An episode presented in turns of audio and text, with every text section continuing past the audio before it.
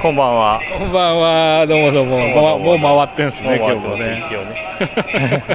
ちょっとお久しぶりでしたね。ご無沙汰です。ねうん半月ぶりぐらいです。ぐらいかな。はい。うん。じゃあちょっと行きますか。早速、いどつもの。どうしましょう。あの劇場劇場の前が一番全部あるんじゃあじゃあ行きましょう。か。はい。はい、見てみましょう。というわけでこれいつものね、あの、なんて言えばいいの、これ、こうは何スポットって言えばいいのかな？芝居やってるのを探すスポッ探ト。すスポット。この下北のね、お芝居の一覧が見れる場所があるんですよね。えっと、劇小劇場の前に看板というかポスターがあって。今日は6択？うねりっていうの行ってみる？どうしましょうね。今日今日でも今日僕アンテナがわかるわかる全くわかんないもアンテナが今日は動かないと思うから、前回は三択四択で事実上これだろうっていう感じでしたけど。それか今の初日のやつでもいいよ。ああどうしましょうかね。どっちでもいいよ。今日三宅さん行きましょうじゃあ。前回僕いやだったし。僕はあのさっきのうねうねり気になってますそう気になるじゃあじゃあうねり行きましょうそう。せっかくな何ら。何っていうあのチラシがもじゃあうねりますか。ううねりましょ 皆さんこんにちは、えーポッドキャスト番組ブラッド劇場ブラ劇 TBS ラジオ記者の澤田大樹です。そしてこの番組に一緒にご出演いただくのは？うはい、えー、脚本家スクリプトドクター映画監督の三宅龍太です。よろしくお願いします。はい、えーアフターシックスジャンクション2のスピンオフポッドキャスト番組ブラッド劇場ブラ劇は劇場のある街に集合してブラッド劇場に入ってお芝居を見て感想を語り合うだけの番組です。今回はその第2回です。合計3回目ですね、はい。つ都合3回目。ははい、そこいいね。その今のさ一連のそのこれはこういう番組ですみたいなのはもうフィックスになったんだね。そそうよく、ま、よくできてるねそれ。あの。でも実は前回からなんですよ。いや知ってますよ。知ってますけどあのうまいこと話まとまってんなと思って。なるほどそうか。そういう番組かと改めて思うみたいな一応今日は、えー、と11月9日の木曜日の今現在9時ぐらい？8時40分です。あそんな早い？あ本当だ。8時40分。っ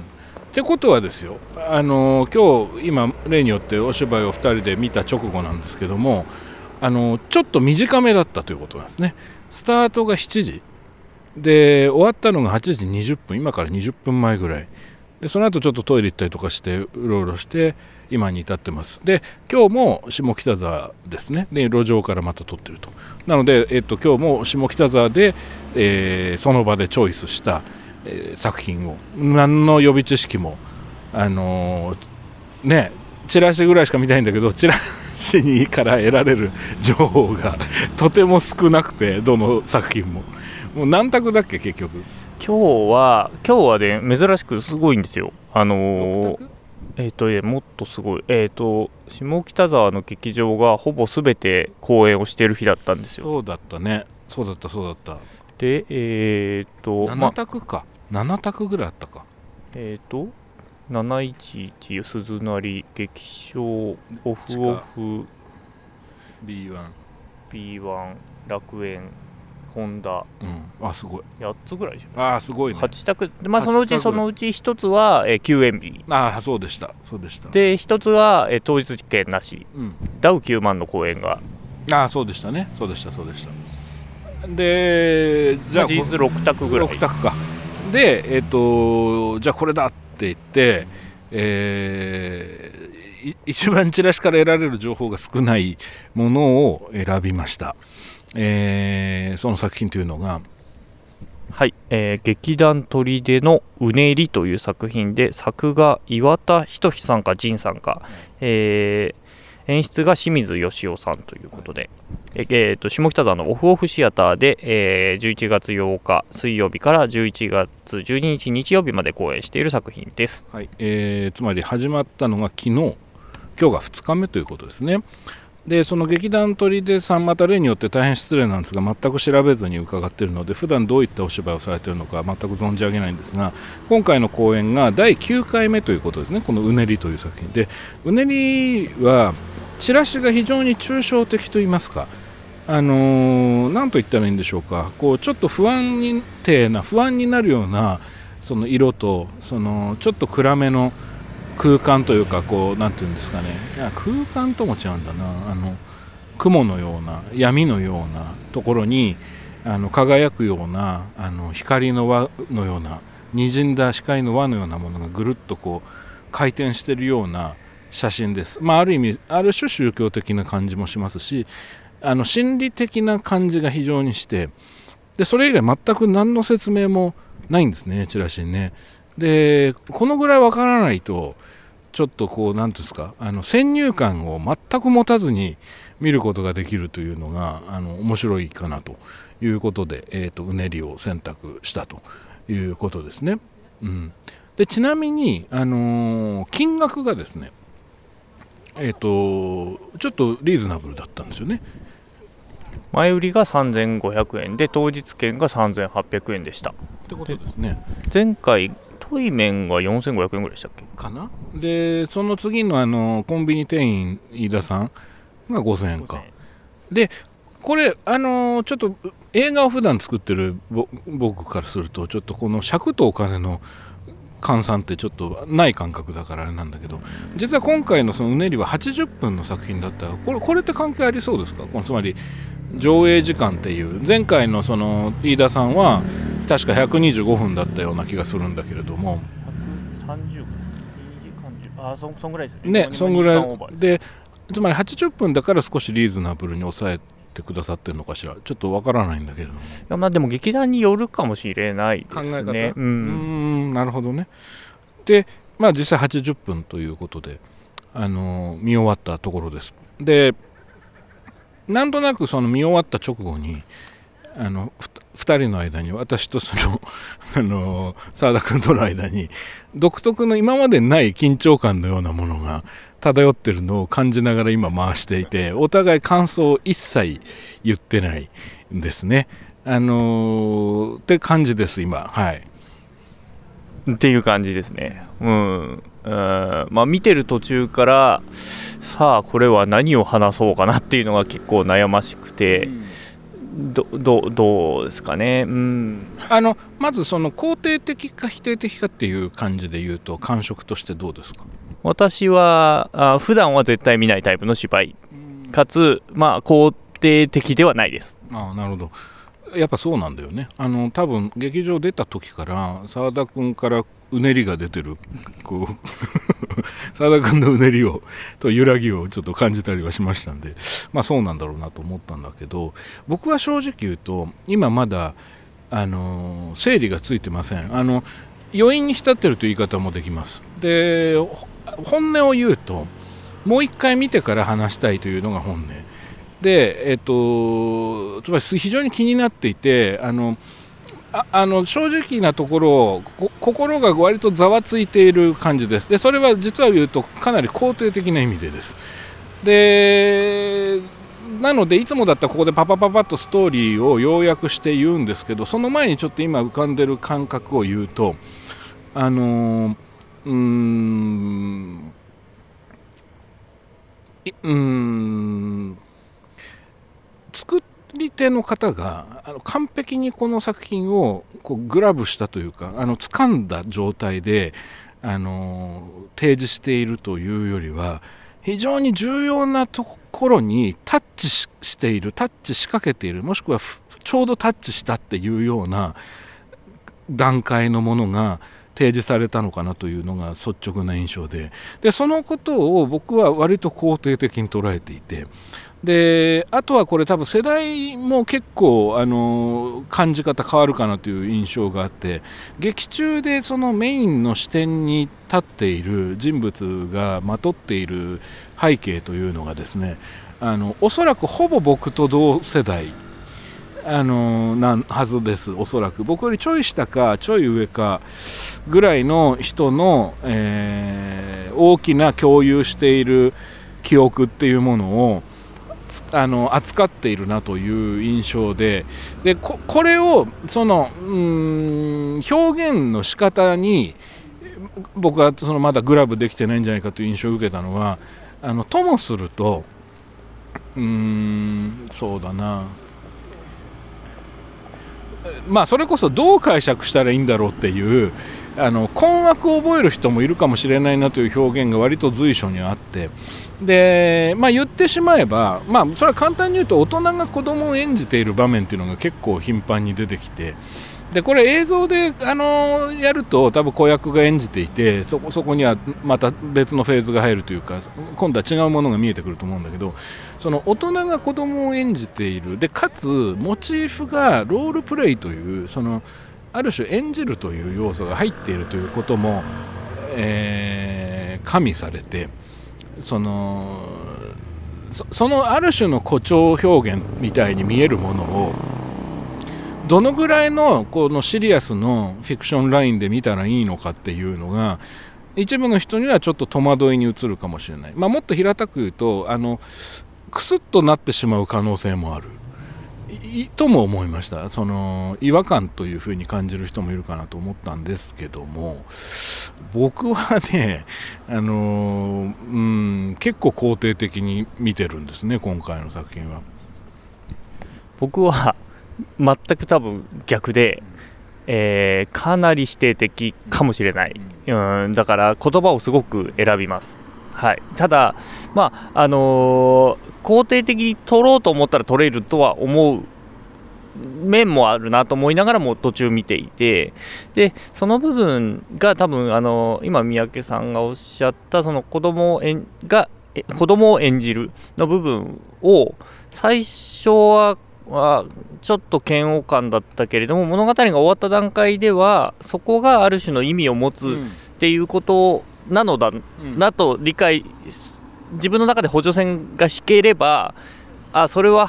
あ腹立たなくは見れるんだなとは思ったのと。えっと、そのそうそうそう。あの要するに大人が、まあ、まあ小学生を描く演じる部分があるんですけど、その大きい人間が子供を演じるところにおけるあのまあ、まあ、リアリティラインが、まあ、そこは下がるわけなのでそこについて何の意味を持たすかっていうところなのか、まあ、説明をするっていうところにを物語を作る側がしないとあの僕は入れないって思っていてでそれを、えー、最後まで見るとそれはだから、えーまあ、意図を持ってやってたっていうことが分かるので、ままあ、あの受け入れられる反面 うん、っていうところもあって、うん、そこで乗れるか乗れないかっていうところがまずあってそこが冒頭いきなり来たのでこれは来た来ちゃったぞっていうのがちょっと正直なところで、そこからやっぱり乗るっていうことがまずできなくて、で一方でそのあ物語のラインが多分こっちに転がるだろうって思う方にちゃんと転がっていったので、うん、うん、あだからそのあその線で見るとただその線で見ると同じような描き方をした過去の舞台作品を僕はある一つの作品が思い出されてしまってでそれのシームレスさとか、あのー、ひっくり返し方とかを見ていたので。それとやっぱり比べてしまうとか脳内の中で比べてしまって最終的なそのオチの持っていき方とかが逆にあこれダメだわっていう僕が合わないというふうになったっていう感じですね。そこもうちょっと詳しくえっとですねえー、もえー、っとですね鴻上庄司さんがやった「トランス」という、えー、物語があるんですよ、うん、96年94年から96年の間ぐらいに多分やられたやつで、うん、3人芝居ででそれは今回と同じテーマなんですね、あのテーマというか、まあ、精神まあ、今回のでいうと、まあ、精神疾患が、えーと、テーマというかモチーフになっていて、うん、まあ、それは出演者ののがそのその中で、え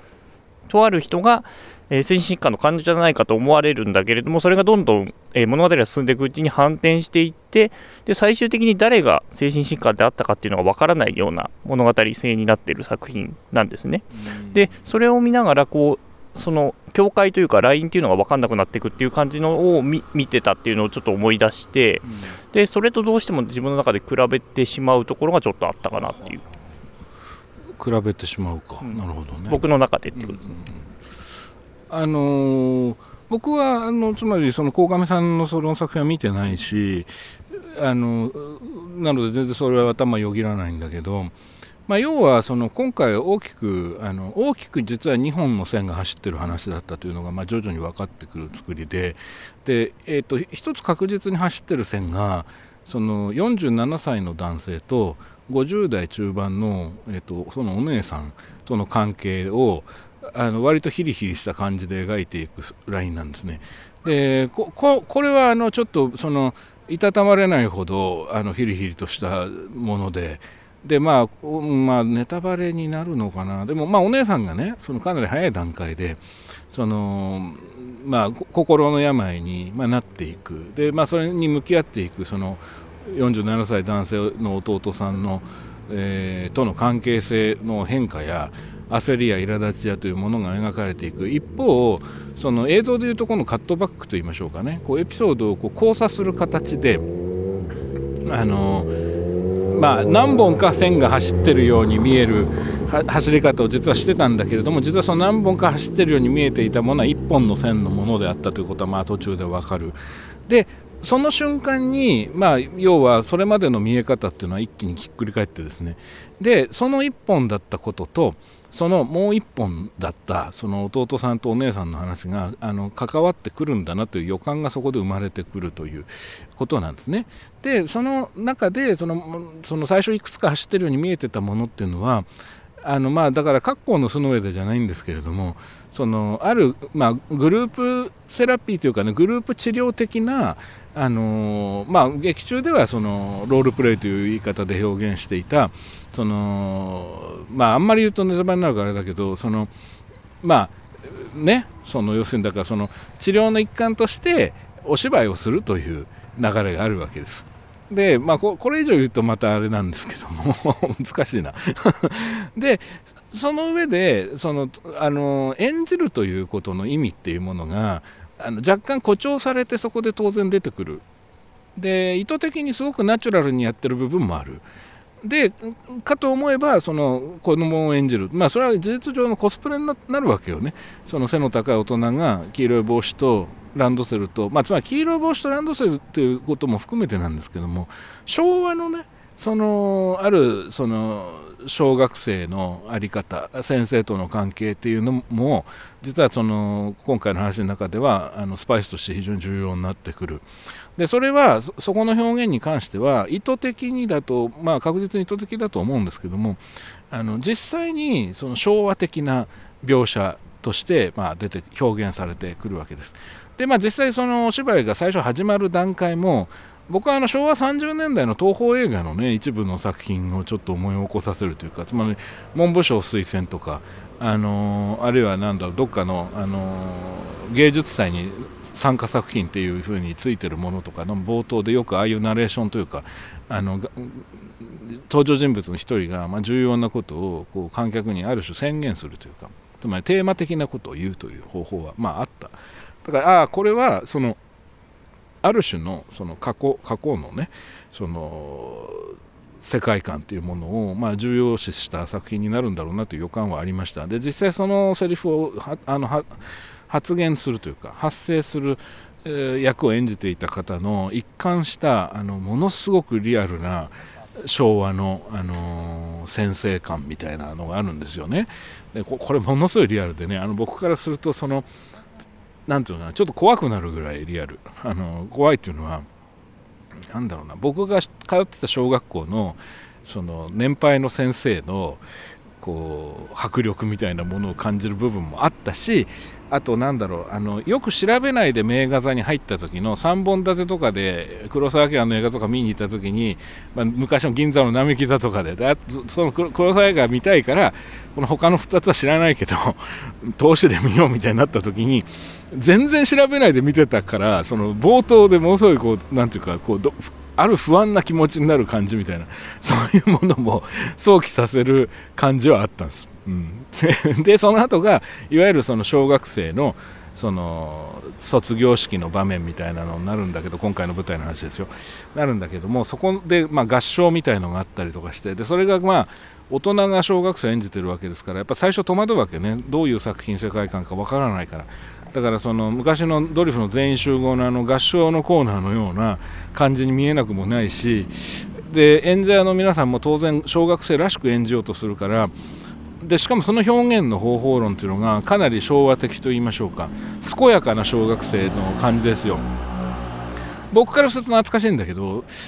ただこれをどう見たらいいのかがまだその段階でわからないから非常にこうある種不安定なですねあのそれこそ今回の作品でうねりと表現されている感情に近いものを感じながら、まあ、見ていくわけですね。で僕はねちょっとさっきの話と一回ずれちゃうんだけれどもあのこの話が何の話なのかどこに向かっているのかっていうのがはっきりと分かるまでには結構な尺を使ってるんですよね今回ね。でそれが僕はそのうん戸惑いも含めて面白かったんです前半。そのつまりどこに連れてかれるんだろうという不安もあったしあのもしかしたら買いかぶってるのかもしれないしあるいはもしかしたら誤読してるのかもしれないしでも僕はここに何か明確な狙いがあるに違いないと思ってやっぱ見てました。その都度起きる出来事が、まあ、結構混乱させられるような場面も続くんだけれど、あのー、ちょ笑えるように演出されてる場面もあるんだけどここを単純に笑ってていいんだろうかっていうような思いを常にこう光と影がこう両立してるようなレイヤーが2つあるような感覚で見てましたね。でまあ何の話か分かるっていうのが、あのー、まあいわゆるミッドポイントって呼ばれてる大体真ん中ぐらいなんですよね。で僕はちょっと個人的にはある意味すごく羨ましいというか僕が普段やってる映像の世界ではそこまであのかけさせてもらうことってまずありえないからやっぱり演劇の世界は作劇っていうことに関して言えばものすごく自由な風がやはり吹いてるなというね 思いはありましたね。僕もあそこまで時間かければそれが位相がひっくり返った時にやっぱりあの人によってはおおそうかってなるしそのなるほどという思わず座り直したくなるような感覚に持っていくことも、まあ、できる、まあ、もちろん方法論が映像と演劇では違うんでね。っていうようなことも含めてまずその物語性ということに関しては僕は非常に楽しく見てたっていうことですね。うん、でその上でちょっと澤田さんのその違和感というか、あのー、納得いかない部分とかも。いやだからその、まあ、冒頭のとこから、まあ、割とそのデフォルメされた小学生だしっていうので嘘くささがま立つわけですよね、でそれはま意図的なものだっていうことはま後半分かってくるんですけど一方でそのリアリティのラインに載せているところとその嘘っぽいところの差を明確化するあまりリアリティラインのところがリアルじゃなく見えるというか、はい。なるほど。はい。なので僕はそれで全く入ってこれなくなったというか。だから反転するってことがもうその段階の演技差で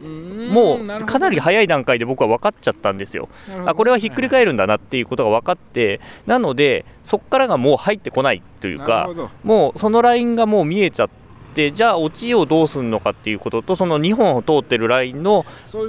あのー兄弟のエピソードの方がどう落とし前をつけていくのかっていうところが分からなくなったというか多分あのもう1本走ってるラインの方は多分まあ解決していくんだろうなっていうことは分かりつつそのもう1本のラインをどう落とし前をつけていくのかっていうのが見えなくて、まあ、そっちを追うようになってたんですけれどただ最終的な落としどころがえそっちなのっていう感じもありうん。でまあまあ多分それは明暗にしたのかなとか思いながらま、まあ、見てたんですけれどうん、で、まあ、だからそれが、まあ、結果的に別にそこは解決しないもんなんだよっていう、うん、そんな簡単なもんじゃないよっていうニュアンスだとは思いつつも、そそれでいいんかっていうのはちょっと思って、別に解決しろとも思わないんだけど、はいはい、上げっぱなしすぎないかなっていうか、あのラインは、うん、まあ、ちょっとここもしあったら P っていうか、あれした方がいいのかもしれないけど、音消した方がいいのかもわかんないけど、あっちのラインって最終的にどういうふうに折りたたまれたんだっけ？最終的には、えっ、ー、と、多分、えっ、ー、と、えー、これはどうしようかな どう。どういう言い方をするかっていうと、まあ、えっ、と、まあ、精神疾患の話ですっていうところは、まあ、これは多分共通ベースとして話していいのかなとは思うんですけれども、それが一方のラインは、まあ、多分回復するのだろうと。うん、ででもう一方は、罹患す、えーと多分精神疾患じゃないかという疑問から、えー、受診をしてそれがどうも悪化してるっぽい描写が途中どんどん描かれていって、最終的に結構キワキワまでいくけどそこで、そうですそうです、うん、それで踏みとどまるっていうところで終わるんですけどそれに関してのそう、で別にそこに関してその罹患したことによる何かの変化っていうのがその悪化以外に見られないかつその弟の側が、えー、なぜ最後のところでギリギリのところで踏みとどまるのかっていうところがあの短いシークエンスだけで理理解しろっていうことに結構その無責任さを僕は感じるというか描き手の、うん、っていうとこですね。だからそこがもうあやっぱ最後までダメだったっていうところが僕はダメだったっていうところですね。うんうんうん、なるほどね。そっかそっか。あのー、なるほどなるほど。分かりました。あのえっ、とねうん。僕はでもねそれも含めてあの実はそのタッチ仕掛けてるというかそのあのこうなんだっていうふうに言い切ることができないっていう結論に至ったんじゃないかなと思ったんだよね。そのつまりあくまでもどこまで行っても一つのあのケースを描くっていうことしかまあできないからあのケースにおいてあの解決なりあの絶望なりあの、まあ、解決の逆になるような状態なりをあの落としどころという形に描くっていうことはできないっていう結論に至ったんではないかと思ったんですよ。つまりあえて残尿感を残したというかオープンにしたというかクローズドにしなかった。で問題はあのそれに対してどういうふうに解釈すればいいかっていうあのヒントになるセリフやエピソード化されたあの文脈っていうものがまあ、見出せにくいんですよね。で、その見出しにくい理由が、多分僕あるんだと思うから、本当はもう一回見たいんだけど、でも見出しにくいですね。それそれはやっぱりどうしても、あのフィクションラインを上げた表現の印象があまりにも強い、その、そのつまり子供の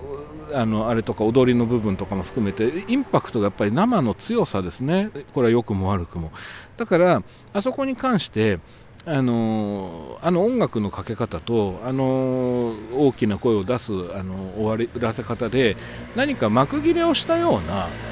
印象が逆に残ってしまうんですよね。その強いパワーに対して強いパワーで応えてるような対比に見えてしまうから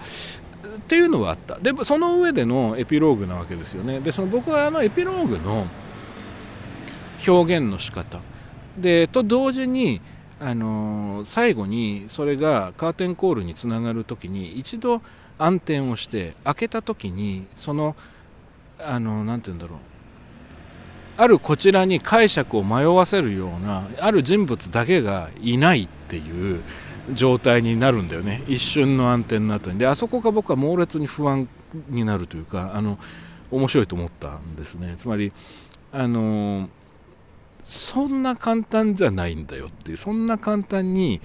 解決はしない。つまりあの、まあ、ごめんなさいね聞いてる方皆さんねもう今回ねこれそのぐらい2人ともマジなんですよ。あのうまく説明できてないのは100文字を喋ってるんですけどそのぐらい2人とも心動かされたのは事実なんです。そのいろんな動かされ方してますけど。だからこんなにあうまく喋れてないのはそういうことなんだけどただ一つそのある種24 24の瞳的なあのー、なんだろうな美しい先生と生徒たちの関係そしてそこにあの過剰なまでに今の現代においてみると過剰なまでな健やかさが描かれているっていう描写はあのともすると白々しく見える恐れもあるしそう見られても別に構わないっていう気概のようなものはものすごい感じたんだけど僕はあのただ一方であのその美しさっていうのをもう一度信じるっていうことのあの必要性っていうのに相当迫られているのかなと。そのぐらいその表現というものがそのつまりある種使い古されているとされている表現。それをあえて大人が演じるという表現が必要なんじゃないか今。っていうふうなぐらいあの考えに考え抜いてあの描写されてきたんではないかというふうに感じました。でただ一方でそれがその苦悩っていうものにうーん現実の生活の中で普通に電車乗って駅で降りてエレベーター上がってチケット買って席に座ってってなった時に同じスタートラインに立てるかと言われるとそれは非常に難しい。やっぱりあのそのそこに追いつこうとするにはやはりその眼差しについてどう見たらいいかという眼差しについてはもう一声あってもよかったのかなとは思ってます。それはエピソードなのか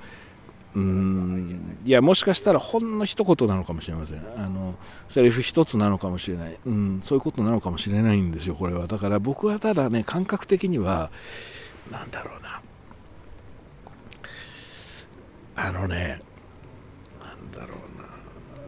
不安と怒りのようなものをものすごい感じたんですよ。あのさあのお会いしたこともないのに失礼なんですがあのこの脚本を書かれた方ね戯曲を書かれた方の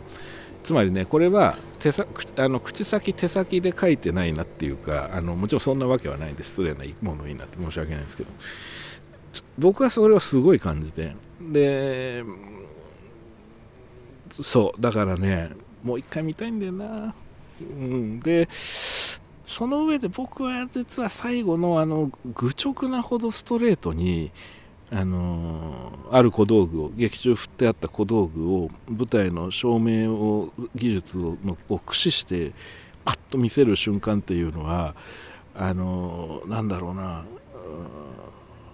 なんだろうな。構僕は心動かされたんですよね。うん。ただつまり80分って何だろうってことですかね。つまりそこにタッチしているのであればあと10分20分使って何かをあの描く余地があったのではないかという気はする。あのそのぐらいももっとあのなんだろうな。なんだろうな。なんかあれは気をつけないとその綺麗にまとまって見てしまう人もいるだろうなという気がしたのね。あのラスト。で僕はそうじゃないと撮ってんだけど見てる最中から、うん。まあ、最後いないっていうとこですかね。いないもそうだしあとその子供を演じた人たちよりも先生役の方の先生感ですかね。あのつまり本当に希望を持ってつまりそれを時代で語るのは本当は難しいんでしょ？そのどの時代だってそそういうふうに生徒と向き合ってる人もいればそうじゃない人も当然いてあの昔の人がみんな高峰秀子みたいなわけじゃないからね。なんだけどでもあの先生役の方のお芝居があのなんだろうな僕はものすごいこうあの超肯定的に撮られていて ボキャブラリーが崩壊してますけどもあのうん痛みの裏返しのようなあの最後の希望のような気もちょっとした。そのつまりそれでもやっぱりこういう接し方こういうふうな声のかけ方こういうふうな希望の提示の仕方っていうのを大人の側はせにゃあかんのではないかというその子供に対してでただ一緒にいるのが大人が演じてる子供だからここ話をややこしくさせるわけだけどあのちょっとそんなことを感じるわけです。でね、これはね、多分ね、僕の、あの僕がこんなに揺れてる理由はね、あのその澤田さんとの世代間ギャップもそうだけど、多分立ち位置の差も大きいと思うんです。僕がやっぱり20四半世紀ぐらいあの学校教育の仕事をしているということとあとカウンセラーの資格を持っているということが大きいですね。あのつまりその心の病について考える時間が非常に多いしそういう題材のものを心霊っていうモチーフに置き換えて描くっていうようなことをずっとやってきてるもんだからであとはいろんなことを想起させるわけですね。例えばあのまあ、僕の母親もね割と気持ちがあの揺らぎやすい人だったから人だからあのあの結構しんどい見ててしんどいなっていう場面もあったしあとまあいろいろありますよやっぱその思うところはねこの辺は。すごく自分とのなんかこうリアルな感じに捉えてしまう部分もあったしと同時にやっぱりあのこれただのノスタルジーではなくてその先に生まれてしまって先の時代を知っている人間はその先の時代の記憶を否定するのではなくでそれを糧にするのもある種の義務責務かもしれない。でそのように接し直すことであの、まあ、劇中ある小道具によって表現されていたあるえっとまあ、チラシにも反映されているその光と闇の要素ですね。最後はそこがすごく重要なものとしてフィーチャーされるわけですけども。あの光の可能性っていうものをまあ、信じられるのではないか。で逆に言うとすごく今今の状態っていうのをあの闇だと感じておられるんだろうなと。そこがモチベーションのスタート地点なんだろうなという気がしてそこがあのかなりそういう意味では息苦しいあの内容だなと思いました。あのというのがこれまた難しい問題ですけど僕そんなに闇だと思ってなくて実を言うと特にあの教育っていう部分とか子どもたちとの接点っていうのに関して自分が日頃まあでもこれ演出家の方も学校の先生をやられてる方ですよねだからあの僕はねそのだからだからこそ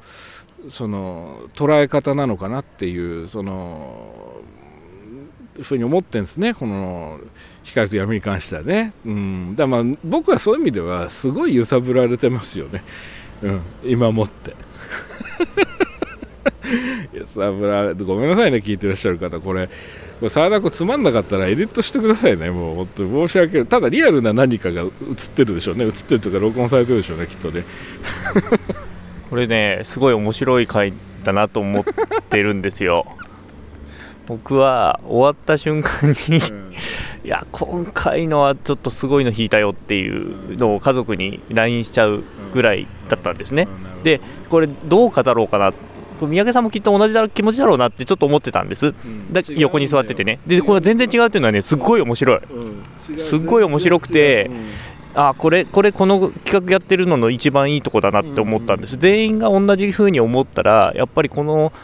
お芝居って面白くなくて、まあ、お芝居だけじゃなくて多分きっといろんな表現芸術が全部そうで、まあ、絵とかだろう音楽だろうが、えー、もちろん映画だろうがっていうとこだと思うんですよね。でその違いなんでこの作品を見て僕はこんなに乗れなかったのに三宅さんの心はこんなに揺さぶられてるんだろうっていうところを 2人でこう壁をあの語りながら自分とのこう向き合い方を受けながら語ってるっていうのがねすっごい楽しいです。よかった。何よりです、あの僕は今日3回目ですけど今までで一番あの心のレイヤーの一番奥にタッチされたのは今回が初めてです。あの初回は割とスクリプトドクターっぽい言い方をしましたね。で2回目もそうかな。でも2回目は本当にシンプルに作品として傑作だったと思う。でも今回の作品はね「あのうねり」という作品はあの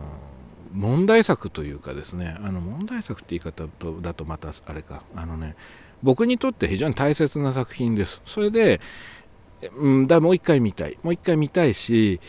あのでその上で多分大きな感想は変わんないような予感もある。というのはやはりグラブするまでは言ってないと思う正直。そのあの完全に掴んだぞ。でさあ見ろ。どうだ？ではないと思う。でもそれは僕それでいい気がするんですね。というのはねすごくあの重要なその作り手の方にとって大切なことを扱ってるんだなってことがめちゃくちゃわかる。ででそれを同じように大切だと思える人がどのぐらいいるかってなるとまた話は別なんだけどその大切に思ってるからこういうことになってしまうのだっていう感覚っていうのかなあの全然違ったら面白いんですけどね。全然違ったら面白いんだけど。でもあの僕はそうだと思うんです。だからそういう意味では非常にタッチするとこまででタイムリミットだったのかなと。でで少なくとも今はこういう結論なんだ。今の時点ではこう思うんだ。っていう、えー、提示をされたっていう感覚ですね。うん。あとはねあのーまあ、それは例によって申し訳ないんですけど全然調べず見てるからあのキャストの皆さんの普段のこれまでのご活躍ね、キャリアたくさん皆さん積まれてるんだと思うんで、ね、そこ知らないの本当申し訳ないんだけれども、あのまあ、非常にこうベテランな感じの方が多いという印象でした。でそそれは今回の作品においてそのどう作用しているのかというのはちょっと他の作品も拝見してみないと分かんない部分もあります。というのはあのやっぱり普通はやらないようなその子供の役も演じるっていうようなことも同時に行われていく中でその世界観の中でそのどどのように何を発揮するべきなのかっていうのは結構難しいじゃないですか。そのそれこそそのフィクションラインの作品のフィクションラインもあるけども演技のラインっていうのもあるわけでアプローチの仕方っていうのもあるわけで、うん、だから意図的にそのトラディショナルな演じ方をしてらっしゃるんだろうなっていうのがはっきりと効果として現れているところもあればあのー、それはちょっとトラディショナルすぎやせんかというふうに違和感というふうに感じてしまった部分も正直言うとありました。でもそれは世界観がにある種のうねりがあるっていうことがベースなのかなという気がするんです。そのつまりどっちにも触れるよね。今今の段階だったらこの場面のアプローチはこっちに振ることもできる。あるいは逆側に振ることもできる。っていう選択肢がある中でここだけをそこそのたそのなんていうかあるある過剰なまでのリアリズムっていうものに持っていくっていうことが良いのか。あのそうすることによってその場面だけがある悪目立ちのようなものを起こして濁らせるあの作品の見え方を濁らせるかえって混乱を招くのではないかというようなやり取りがあった上でトラディショナルな方法を選択している可能性もあるわけでここは何とも言えない。何とも言えません。あのなぜこんなにあの用語のようなニュアンスで言ってるかというとあの劇中で正直その途中見てる最中に大丈夫かこのシーンって思う場面が1個あったんだけど大丈夫かっていうのはつまり僕はすごく澤田さん寄りにねあの多分澤田君と同じような感覚で見た瞬間があったんだけどそこから15分ほど経ったあるエピソードの中でその場面があの非常に重要な作為であったっていうことが判明する瞬間があるんですよねさりげないやり取りの中で。でその時にあこれはあの一見取ってるアプローチはかなりトラディショナルな方向に行ってるけれども冷静さは全く失われてない。その実はかなりあの批評的なあの視点で作られている芝居なんだっていうのが分かったのね。でだからこそあのだけど最終地点まで多分行きつけてない状態であのおそらく完成を迎えてるっていう。これは心してみなあかんぞと。あのこっちも相当深いところにタッチする感覚で見ないと振り落とされるぞっていう感覚が僕にはあったんです、まあ、そういうことなんですね。何言ってか分かんないですよね。あの抽象的な上にねあのまあじゃあもう言いましょうか。つまりねあの踊りで表現されている場面があって何回か。である瞬間にあのまあ端的に言うと一見滑ってるように見える場面があったわけです。でところがそれが実はあのどういう意図でそこに場面が入っていたのかっていうことが急速にメタ的になる瞬間があるんですね。あのあるセリフのやり取りによって。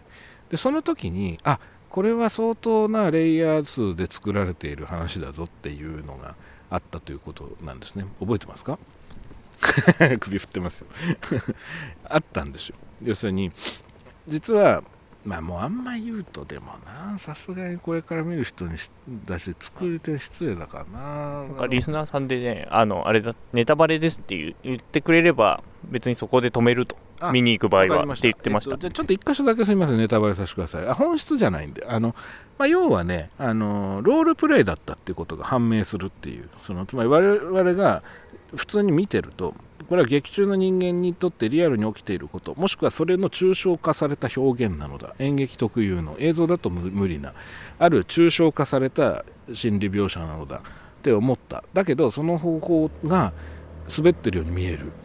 で薄ら寒い感じすらすると思った。そこに関しては。しかしながらそれが実は批評されるロールプレイであったっていうことが判明する。でそれに対して批評をされる場面というものが出てくるんです。でねこれは恐ろしいと思いました。つまり一貫して今回のお芝居自体もある種のロールプレイの要素で見ることもできる。つまり僕がこんなに心を動かされているけれども実はあの舞台袖で赤んべしてる可能性すらここに含まれてくるということなんですね。違うと思いますけどあのおそらく違うと思うあおそらくはあのそうではないそういう悪意で書かれてるものではないと僕は思うんです。というのはあまりにもその最後の先生の表情や子供たちの表情に子供を演じてる大人なんだけどでも劇中は子供たちの表情というのにあのなんだろうな心の底から信じている力みたいなものを感じるんですね。そのでそれがね僕はあの恐ろしくもあったしあのある悲しみも感じたしうんいやそれは希望を描いてるから余計そうなんだけど不安定な気持ちになりました。あのこれうまく伝わりますかね？僕の中ではねすごい惨事なんですよ。多分、えーと、その、えーと、ある種メタ的になるとこって僕もそう思ってて最初のところがあまりにもこう、うん、なんだろうステレオタイプにダメだダメだろこれって思った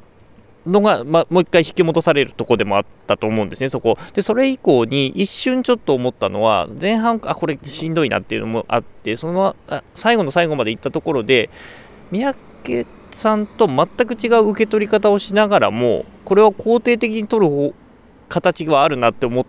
たのが最後のシーンまでもが全てが虚構であると。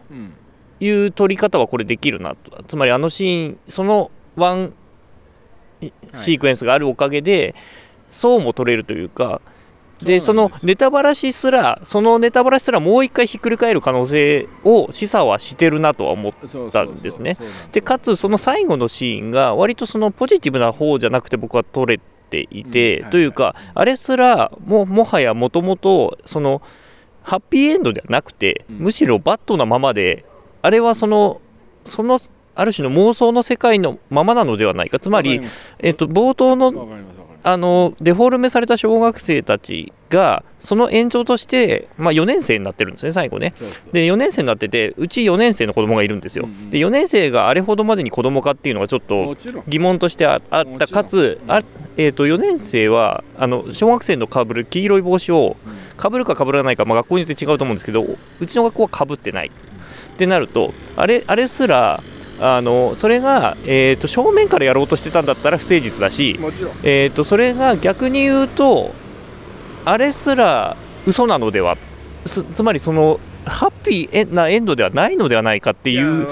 受け取り方をするとするならば、うん、えー、まあ、受け取れるが、うん、ただそれだとすると、うん、えー、途中の演技として僕の方にはえー、そのひっくり返し度合いとリアリティラインが、えーと、共有できるほどには伝わってきてないので、っていうのでじゃあどっちにしてもダメじゃないかっていうので僕の最終結論がダメっていうところに至ったんですけど。わ、うんうん、かるわかる。あのねわかりますよ。あの僕はねそのなんだろう、えー、まあつまりこれはドラえもん最終回と言われている。その実際ではそうじゃないんだけどその昔噂で流れたドラえもんの最終回の終わり方ってやつがあるわけですよ。全てはのびのび太の妄想であると。そののび太は入院しているのである。でその枕元にドラえもんを模した形のおもちゃが置いてあるっていうやつですね。まことしやかに噂が広まった。でそれに近いようなあの物語と解釈することも実は可能で。というのは途中であの2001年宇宙の旅が象徴的にあのポスターが1箇所唐突に現実のものが入ってきますね小道具で。であれって1968年の映画で人類が初めて月面に着陸するしないぐらいのタイミングの映画ですね。で実際にはそれより前に作られている。でつまり恐ろしいほど希望に満ちた時代のに向かっている時代の作品である映画自体はでもそうではない。つまり希望との裏側。だけどあの映画の中で最終的には超越した希望に向かうわけですよね。でそれがちょっと超越しすぎててあのちょっと分かりづらい。もともとはナレーションが全部入ってたのを全部カットしたとかで分かりづらくなってるっていう話なんだがでも実はすごくある種の前向きさっていうものがある。でそこの場面でのあの女性2人のやり取りというのがあの子供時代のことを想起する話をしているわけです。ねであのつまり最近同窓会があったと。であのかっこよかった。何々君があんなになっちゃって。って言いながら、まあ、ちょっと自重的な話をしたりする。で僕と同じ世代だとするならばあの登場人物がその時に頭をよぎる黄色い帽子とランドセルの小学生はおそらく帽子かぶってるんでしょうね。うん、ってことなんでしょう。であのー、と同時にもう一つその先生が重要なそのトリガーになってしまったエピソード、まあ、これはさすがにネタバレなのか言いませんがその子供にまつわるエピソードですね。教え子にまつわるエピソードっていうのがあったっていうものをその過去を受け入れながら否定したい。だけどそれ以上前に進まないといけない。その時には過去を肯定しないといけない。そうしなければ未来はない。で未来というものをどこで信じたらいいのかってなった時にその大人が表現する子供っていうのの中にしかもうあの時代の自分が信じられる希望っていうものは存在しえないっていうふうに思ってしまっている現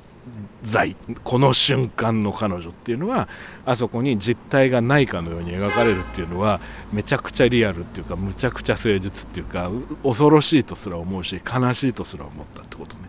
だからそういう意味では僕はあのラストっていうのは全然ハッピーエンドじゃないんだけどでも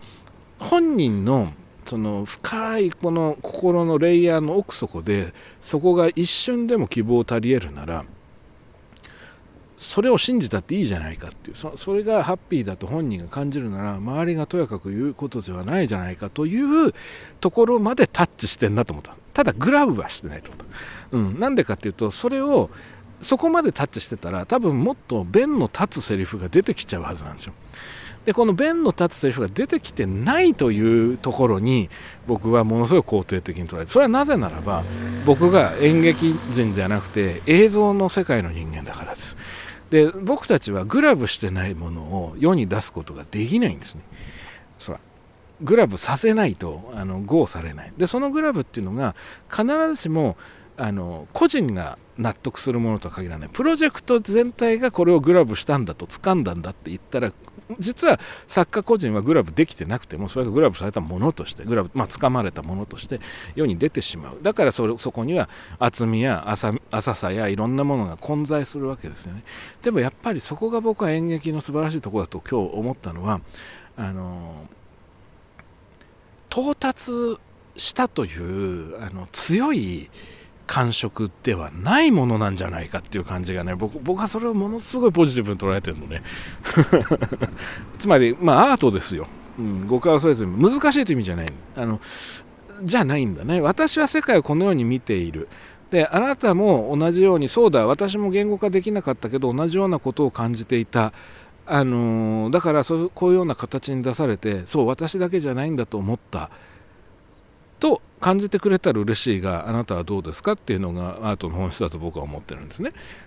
エンタメってもう実は表もう表裏だと思うんですそういう意味では。だけどもそれをその個人の内政の限界まで突き詰めると表現はどんどん抽象化されていく。で今回はそれをあえてもう大人が子供を演じるっていう具象までいってしまう。でそうすることであのーだからこそチラシはそこまで抽象的でなければならなかったんじゃないか。という気が僕はしてね。あのそだからまあ僕は喋れば喋るほど自分が今回のうねりをとてもあの真相の部分で肯定してるんだなというふうなことにあの揺らぎがなくなってまいりました。揺らぎも思い込むテーマです。そうそうそう。揺らぎとうねりというキーワードは非常に重要面白い言葉だと思う、うん僕は、まあえー、あこれちょっと触れたいっていうふうに今日見る前に三宅さんと話してたんですけど僕高校演劇特集やるじゃないですか、うん、基本的に僕高校演劇に関してはかなり全ポジティブに受け取る人間なんですね。でそれは多分、えー、まあ一言で言っちゃうとすごい厳しい言葉で言うとプロじゃないからなんです。でなんでプロで逆に言うとこの過去の2回に関して結構細かいところ突っ込んでってるっていうのは僕はプロのお芝居に対してものすごく辛い人なんですね。でそれは多分僕の出自が関係していて、僕自身が、えーと、第1回高校演劇特集の時に少し触れたんですけど、えー、親が演劇関係者で、もっと言うと、両親が劇団員だったんですね。で母親は劇団辞めて、えー、児童演劇の鑑賞団体の、えー、事務局をやって、父親は今も劇団員をやって、父親は、え最初は役者じゃなかったんだけど、今も役者をやっていると。で子供の頃から多分同年代の他の子から比べたら相当数の芝居を見ていてでプロの芝居も見ている。で面白い面白くないってことは常に問われる環境にあって面白かったって聞かれるとうん面白くない。いまいち。ここが良くないっていうことを、まあ、ある種言語化することを求められるような家に育ってて、なのでプロの芝居に対しての、まあ、基準っていうのがある程度あってそれがうんそこに対しての、まあ、ある種の真摯さだったり、まあ、もちろんテクニカルなところも含めてなんですけどそれが入ってこないっていうこと がすごく引っかかって常に芝居を見ていてだから純粋な意味で僕はお芝居を多分楽しんでないところがちょっと正直ある。でそれはあのえーと、なん過去に言ったことがあるんですけど息をするように僕は芝居を見ていて、でお芝居を見ることによって、まあ、楽しい楽しくないっていうことは実はそんなになくて、あの空気を吸うことに対して空気が美味しい美味しくないっていうのはあんまり感じないのと同じように、まあ、もちろん汚いところでは汚いとは思うんでしょうけどなのであの良くても悪くてもまああそういうもんだと思いながら見つつも、まあ、ただ細かいプロフェッショナルなところに対してはすごく引っかかりを持ちながら見ているそれは物語に対する真摯さだったりとか演技とかも含めてそのお芝居に対する真摯さ自体は受け取ることはできてるんだなといつも思っていてでそれが逆に言うとなめた芝居とかを見るとすごく腹が立つっていうこともあはい、あるんですね。で今回のがどうだったかっていうと,、えーと、なめてはいないんです。で進撃系のご出身の方なので多分リアリティラインはそこにあるんだなっていうことはなんとなく分かりでそうなるとこれはどう受け取るかっていう話に多分こっちのに球が投げられた状態になってきていてそのラインとしてこれをどう取るかっていう話で多分僕と三宅さんのラインが多分変わってるんだと思うんです。だからその僕は良くないところがあの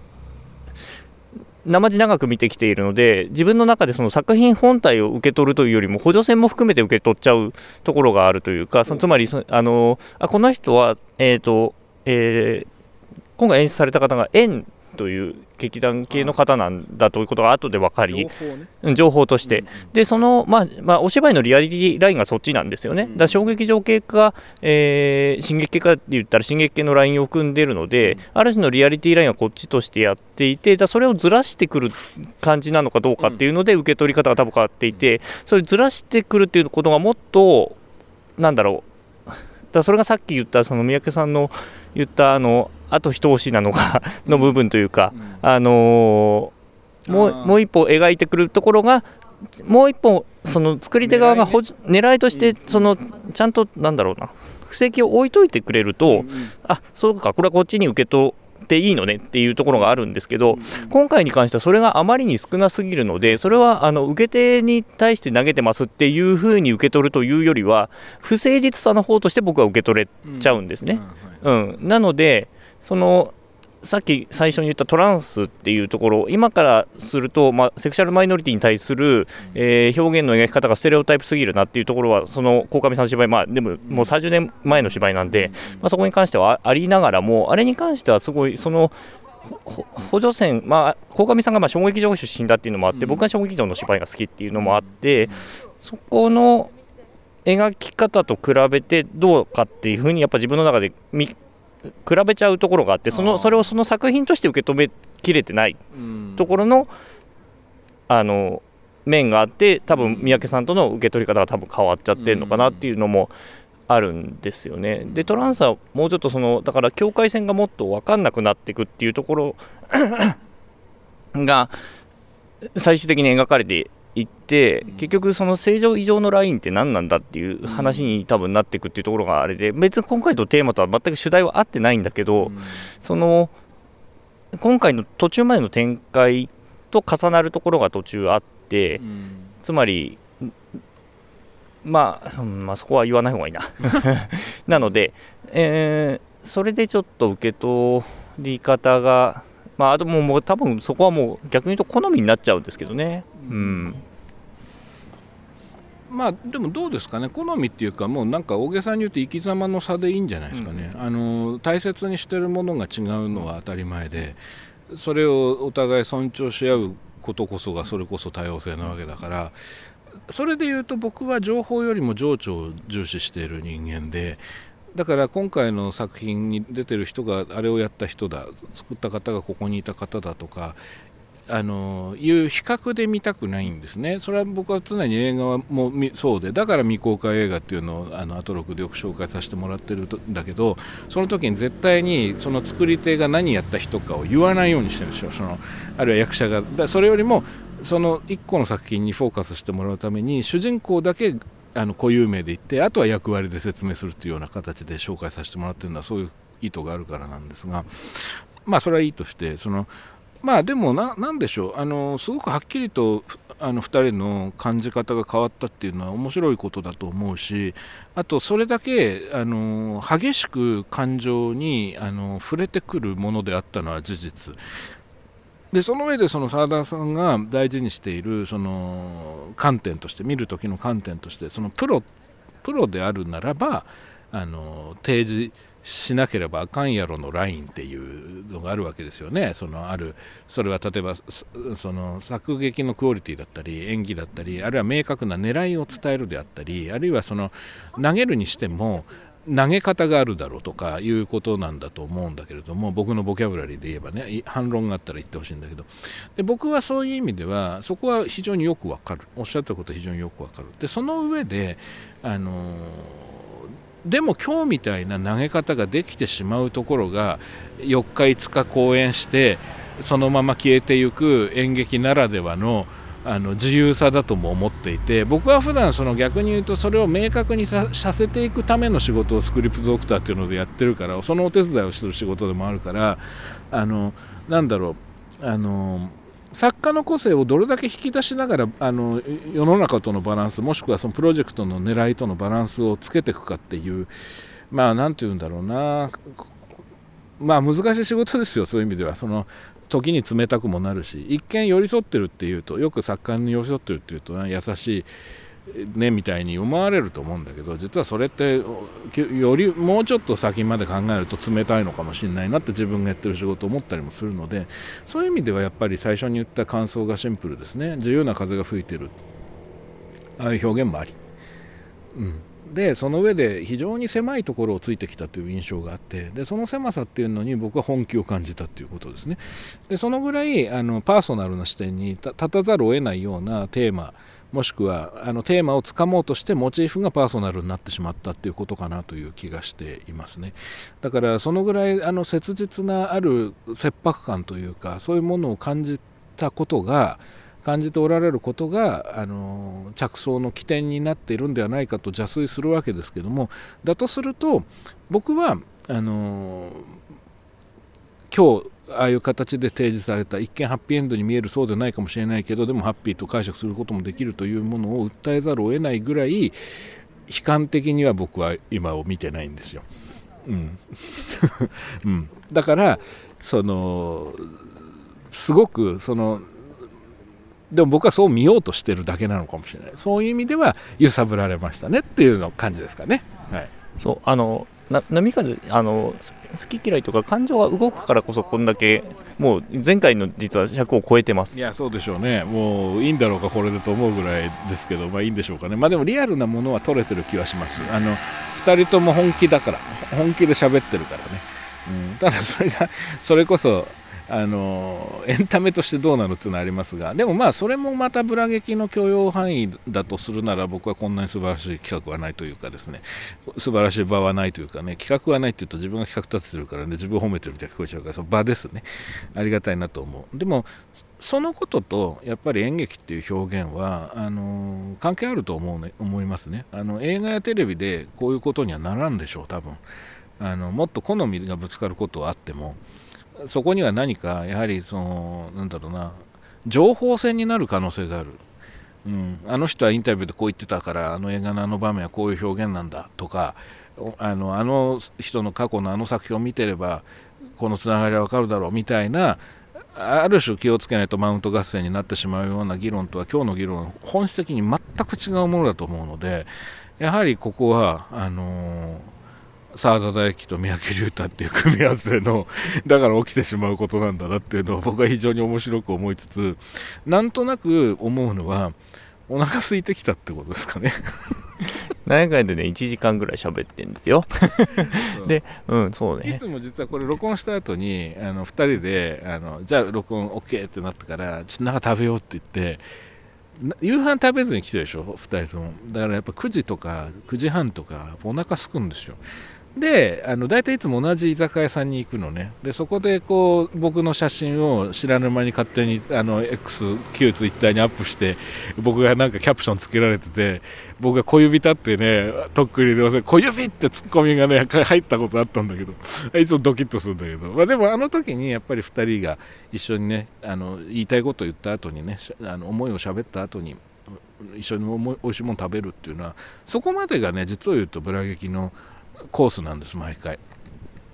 そうなんです。だからあの前回のと冒頭にちょっと触れてあの朝日新聞の方の、えーとコメントを触れてあのお芝居を見てあの一緒にご飯食べながらしゃ感想を言い合ったりするのが一番楽しいっていうので裏劇あの基本的に録音しているところは、まあ、あのお酒も何もない状態でお外で撮ってますけども終わった後に2ラウンドというかね ネタバレとか別に関係なく喋るっていう時があって、まあ、それも含めて、まあ、ブラ劇第1ラウンドも楽しいんですよ。今日今日とかだって楽しくなかったら1時間やってないですからね。うん、ななんだけどあのその後にご飯食べながらみんなで喋りながら見るっていうのが結構楽しいっていうかあそこのそこ僕見落としてたんで僕さ最後のシーンのあ人いなくなってるってこと全く気づかなかったんですよ。そうん、でであそうあそうか。そうそう考えるともう一個僕の解釈がもう一個変わるなとかそういうことをそれってさ、思うんだけどあの例えば見えなくなる。見てるじゃん。隣にいるから。でも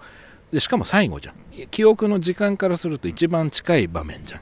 でも見えなくなるじゃない？でそれだけ感情が高ぶってたんだと思うわけ。